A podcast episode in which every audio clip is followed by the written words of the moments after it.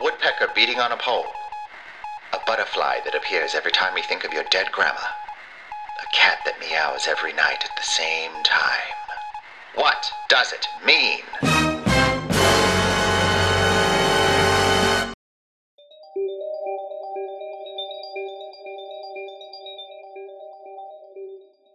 Hello, magical creatures, and welcome back to Around the Cauldron.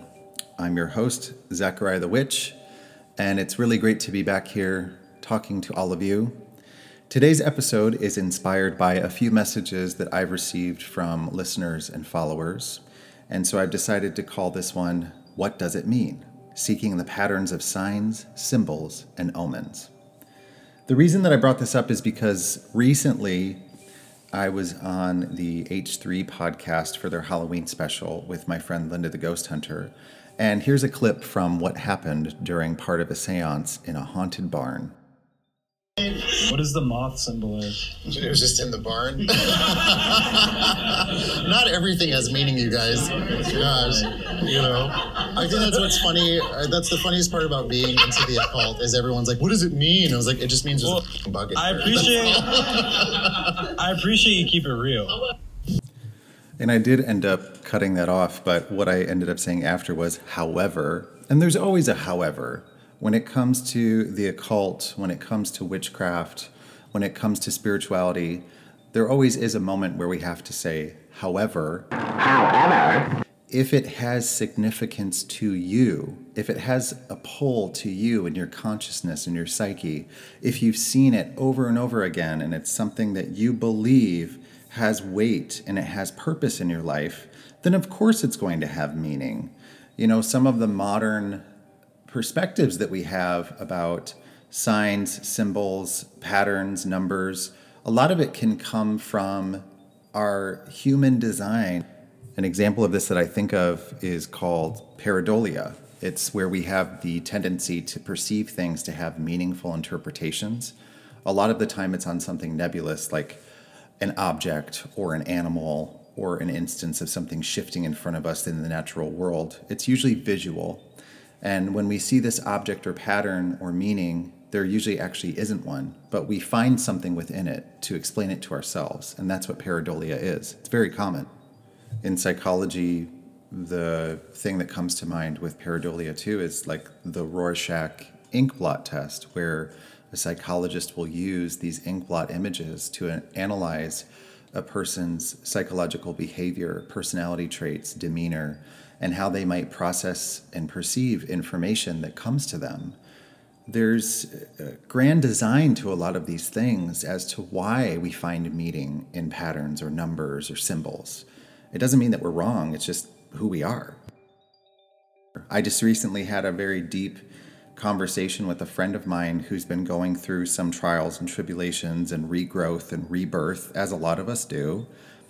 And in our talk, I kept having to point out that every answer to everything that had a solution doesn't always have to have a meaning behind it. Sometimes that existing in itself is its point, is its purpose. There's nothing complicated or complex.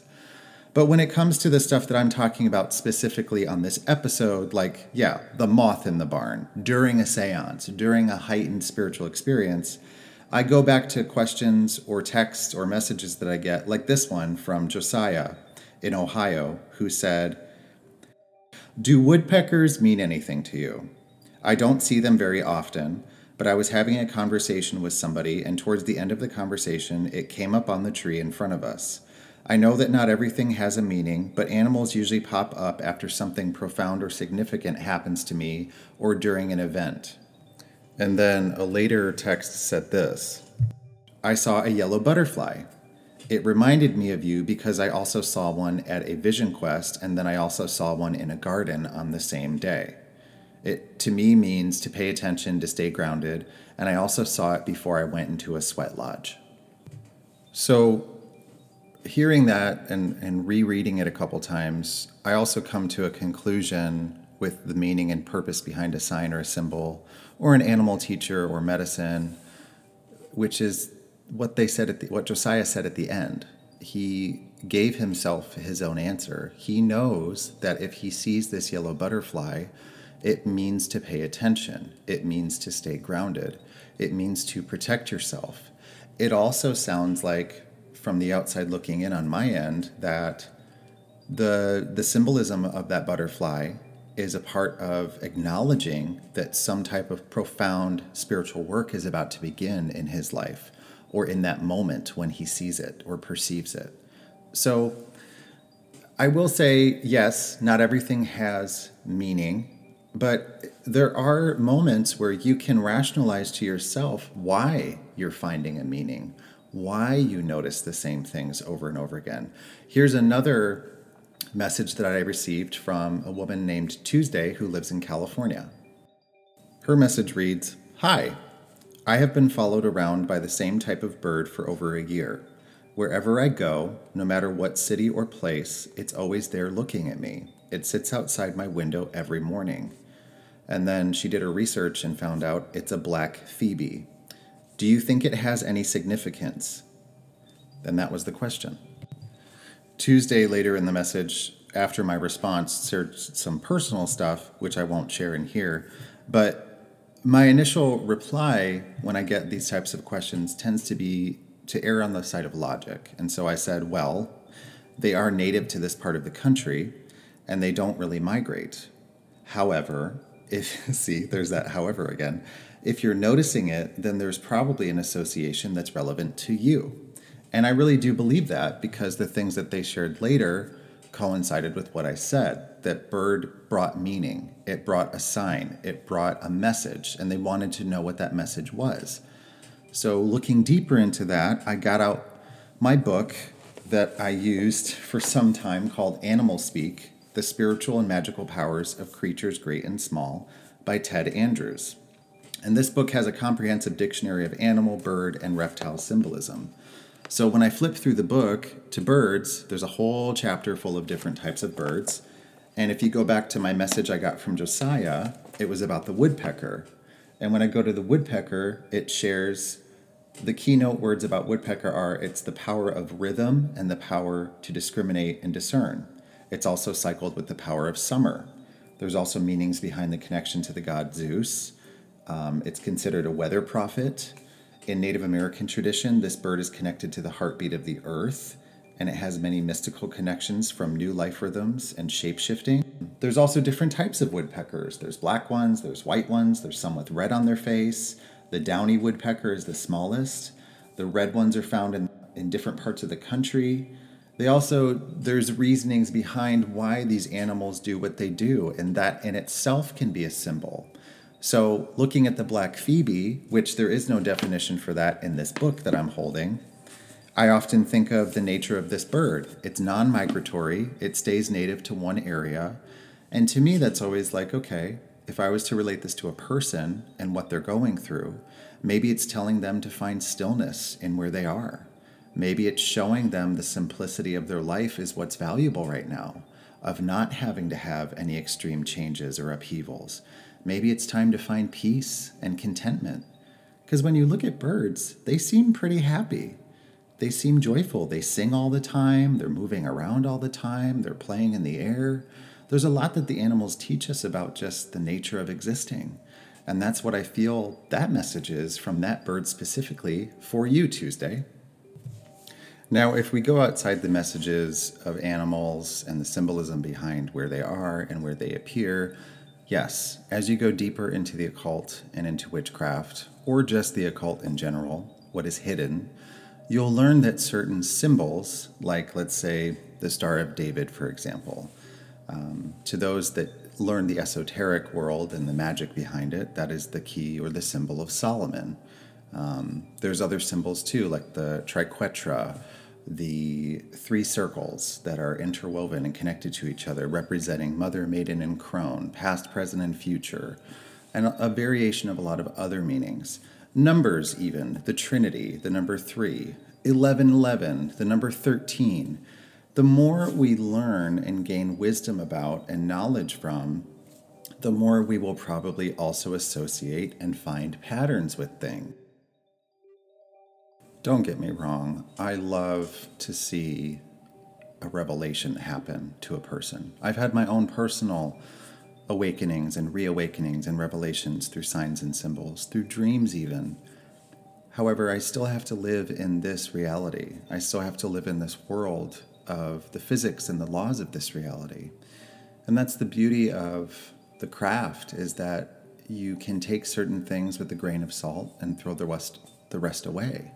If it doesn't have meaning or significance to you, if you don't feel connected to it, then you don't have to utilize it. So, somebody listening to this episode could be thinking, God, Zachariah the Witch is such a cynical, negative person about the things that have meaning to me. No, not at all. I, I want you to find meaning in life. I want you to discover the depths of who you are. However, I also want you to remain safe and to not go diving off the deep end seeking something that isn't there. There isn't always some mystical or spiritual connection to the thing that's happening to you. Sometimes it's based in the boring 3D world that we lived in and are living in, and that's it. But it's like I said, there's always a however. There's always something somewhere deep within that experience that you could probably find that does actually show you a pattern, a cycle, and a connection to what you're seeing. I feel it's appropriate to end this episode with a joke that I've known for a long time, which leads to a parable that I have also used in my practice and in teaching other people. And it goes like this Every night, a man prays to God. He prays to God and says the same thing. He says, Please, Lord, let me win the lottery tomorrow. Years go by, and the man continues to pray, and nothing happens. So then he decides to change it to praying to just the Virgin Mary, and every night he says the same thing Dear Mother of Grace, Virgin Mary, please let me win the lottery tomorrow. Years go by, and he continues to pray. He continues to do the same thing every night. And finally, one night, he gets an answer from the Virgin Mary. She appears to him in a vision after his usual prayer, which is, Please, Mary, let me win the lottery tomorrow. And Mary comes down from heaven, appears in front of him in a vision, and she says, Hey, I hear you, but you also have to go out and buy a lottery ticket first. How else are you going to win? And that's the parable there. That's the, the story there is that how do we make things happen if all we're relying on are signs and symbols and prayers and spells? We also have to be active and a willing participant in our lives in order to make things happen, in order to see things through, in order to plant a seed and watch it grow to fruition. So, that's today's episode. A few ingredients of sarcasm, a few ingredients of logic, and of course, there's always the magic that is you and that is me. Remember, if you would like to find me, you can go to my website, www.zachariahthewitch.com, where I offer different types of services, consultations, and appearances. If there's a service or a category that you can't find, please be sure to fill out the contact form, and I will respond to your message in the order received. I'm also on Instagram, TikTok, and YouTube, where you can see me doing a variety of paranormal, metaphysical, and strange and magical things that I love to do. May the spirits guide you, protect you, and keep you, my friends. And remember, try not to be a piece of shit.